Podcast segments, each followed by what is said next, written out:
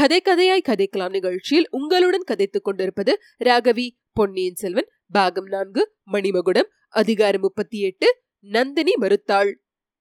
பழுவேட்டரையர் சிறிது உற்சாகத்துடனேயே நந்தினியை பார்க்க போனார். கடம்பூருக்கு அவர் புறப்பட்டு வந்தபோது என்ன நம்பிக்கையுடன் வந்தாரோ அது ஒன்றும் இதுவரை நிறைவேறவில்லை. சிறு பிள்ளையாகிய ஆதித்த கரிகாலனை கடம்பூர் மாளிகையிலேயே தெரிவித்து வைத்துக் கொண்டால் அவனை நயத்தினாலும் பயத்தினாலும் தம்முடைய விருப்பத்தின்படி நடக்க செய்யலாம் என்று அவர் எண்ணியிருந்தார். தாமும் சம்புவரையரும் சொல்லுவதற்கு அவன் கட்டுப்பட்டே தீர வேண்டும் என்று நம்பியிருந்தார். சோழராஜு முழுவதற்கும் மதுராந்தகனுக்கு உடனடியாக பட்டம் கட்டுவதில் உள்ள அபாயம் அவருக்கு தெரிந்திருந்தது. வடக்கே மலையமானும் தெற்கே கொடும்பாளூர் வேளானும் அதற்கு விரோதமாய் இருப்பார்கள். கரிகாலன் அவர்களுடன் சேர்ந்து கொண்டால் உள்நாடு யுத்தம் மூண்டே தீரும். அதன் முடிவு எப்படியாக இருக்கும் என்று யார் சொல்ல முடியும்? பொதுமக்களில் பெரும்பாலோர் சுந்தர சோழருடைய புதல்வர்களின் பக்கமே இருப்பார்கள். மதுராந்தகனுடைய தாயே அவனுக்கு விரோதமா இருக்கிறாள். காலாமுக கூட்டத்தாரை மட்டும் நம்பி உள்நாட்டு பொருள் இறங்க முடியுமா? பாண்டிய நாட்டிலும் சேர நாட்டிலும் பாலாற்றுக்கு வடக்கே உள்ள நாடுகளிலும் கலக்கங்கள் கிளம்பினாலும் கிளம்பும்.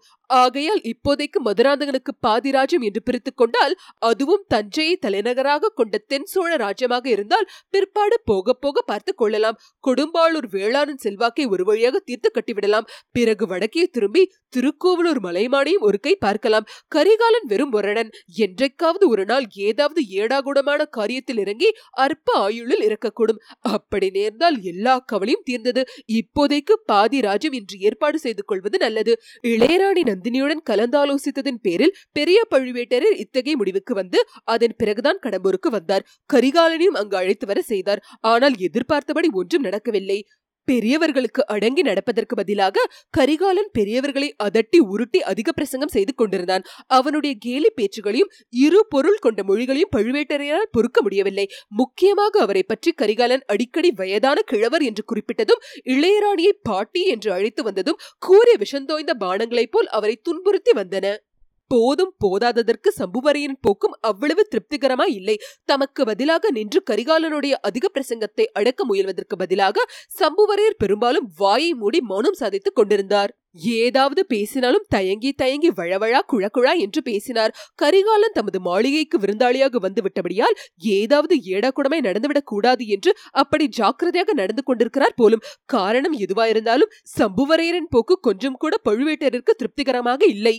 இன்றைக்கு கரிகாலன் கூறியதில் எவ்வளவு தூரம் உண்மையான பேச்சு எவ்வளவு தூரம் கேலி பேச்சு எவ்வளவு தூரம் மனதில் ஒன்று உதட்டில் ஒன்றுமான வஞ்சக பேச்சு என்பதை கண்டுகொள்வதும் எளிதா இல்லை. மதுராந்தகனையும் அங்கே வரவழைத்த பிறகு ஏதேனும் பெரிய விபரீத காரியம் செய்ய உத்தேசித்திருக்கிறானோ என்னமோ யார் கண்டது? மலையமானை பெரும் சைன்யத்துடன் படையெடுத்து வர செய்து கடம்பூர் மாளிகையை வளைத்துக் கொள்ளும்படி செய்தாலும் செய்யலாம் அல்லவா?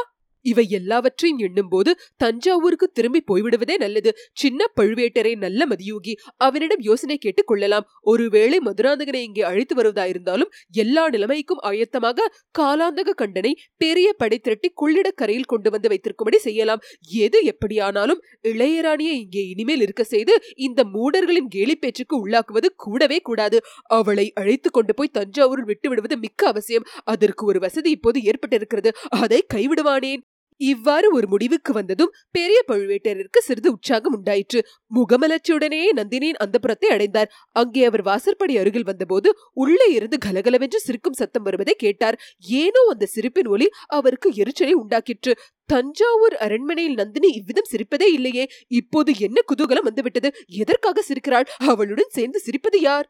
உள்ளே பிரவேசித்ததும் உடனிருந்தவள் மணிமேகலை என்று தெரிந்தது. இதனால் அவர் மனம் சிறிது தெளிந்தது. அவரை கண்டதும் மணிமேகலை சிரிப்பை அடக்குவதற்காக இரண்டு கைகளினாலும் வாயை பொத்திக் கொண்டாள். அப்படியும் அடக்க முடியாமற் போகவே சிரித்துக்கொண்டே அந்த அறையை விட்டு ஓடிப்போனாள்.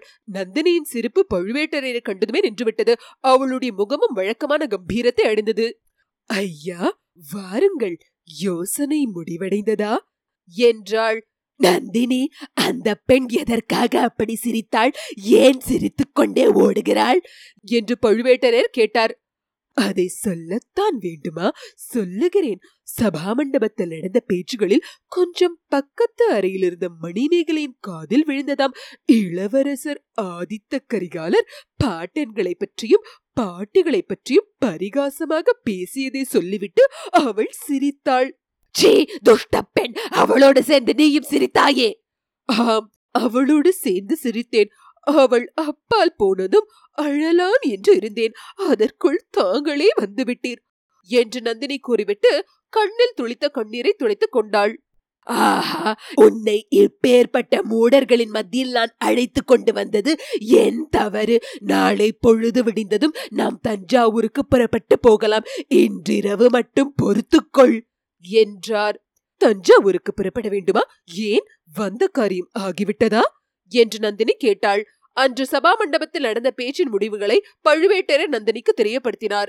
எல்லாவற்றையும் கேட்டுவிட்ட நந்தினி சுவாமி தாங்கள் தஞ்சாவூருக்கு போய் வாருங்கள். நான் வரமாட்டேன். ஆதித்த கரிகாலனுக்கு புத்தி கற்பிக்கும் வரையில் நான் இங்கிருந்து புறப்படுவதாக உத்தேசமில்லை. அந்த கர்வம் பிடித்த இளவரசன் ஒன்று தங்கள் காலில் விழுந்து அவன் பேசிய பரிகாச பேச்சுகளுக்காக மன்னிப்பு கேட்டுக்கொள்ள வேண்டும் அல்லது தங்கள் கத்திக்கு அவன் இரையாக வேண்டும் என்றாள். நந்தினி இது என்ன சொல்லுகிறாய்? இத்தகைய பாதகமான எண்ணம் உன் உள்ளத்தில் எப்படி உதித்தது?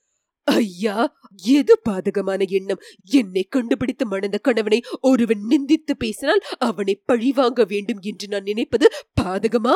இல்லை நந்தினி இதை கேள். எங்கள் பழுவூர் குலம் சோழ குலத்தோடு ஆறு தலைமுறையாக நட்புரிமை கொண்டது. அதையெல்லாம் மறந்து அரியா சிறுவன் ஒருவனை ஏதோ உளறினான் என்பதற்காக நான் அக்குலத்துக்கு விரோதமாக கத்தி எடுக்க முடியுமா? சுந்தர சோழரின் புதல்வனை இன்று வரையில் பட்டத்து இளவரசனாயிருப்பவனை நான் என் கையினாலே கொல்லுவதா? இது என்ன பேச்சு? என்று பழுவேட்டரையர் பதறினார். கரிகாலனுடைய காரசாரமான வார்த்தைகளை கேட்டபோது சில சமயம் பழுவேட்டரருக்கே உடைவாளின் மீது கை சென்றது. அப்போது சிரமப்பட்டு மனத்தையும் கையையும் கட்டுப்படுத்திக் கொண்டார். தன் உள்ளத்தில் முன்னம் தோன்றிய எண்ணத்தை நந்தினி வெளியிட்டு சொன்னவுடனே அவருக்கு அவ்வளவு பதற்றம் உண்டாயிற்று. ஐயா தாங்கள் சோழ குலத்தோடு ஆறு தலைமுறையாக நட்பு கொண்டவர்கள் உறவும் கொண்டவர்கள். ஆகையால் தாங்கள் கத்தி எடுக்க தயங்குவது இயல்பு. ஆனால் எனக்கு அத்தகைய உறவு ஒன்றும் இல்லை. சோழ குலத்துக்கு நான் எந்த விதத்திலும் கடமைப்பட்டவள் அல்ல. ஆதித்த கரிகாலன் தங்களுக்கு அடிப்பணிந்து மன்னிப்பு கேட்டுக் கொள்ளாவிட்டால் என் கையில் கத்தி எடுத்து நானே அவனை கொன்று விடுகிறேன். என்றாள் நந்தினி. அப்போது அவளுடைய கண்கள் சிவந்து புருவங்கள் நெறிந்து முகத்தோற்றமே மாறிவிட்டது. இத்துடன் அதிகாரம் முப்பத்தி எட்டு முற்றிற்று.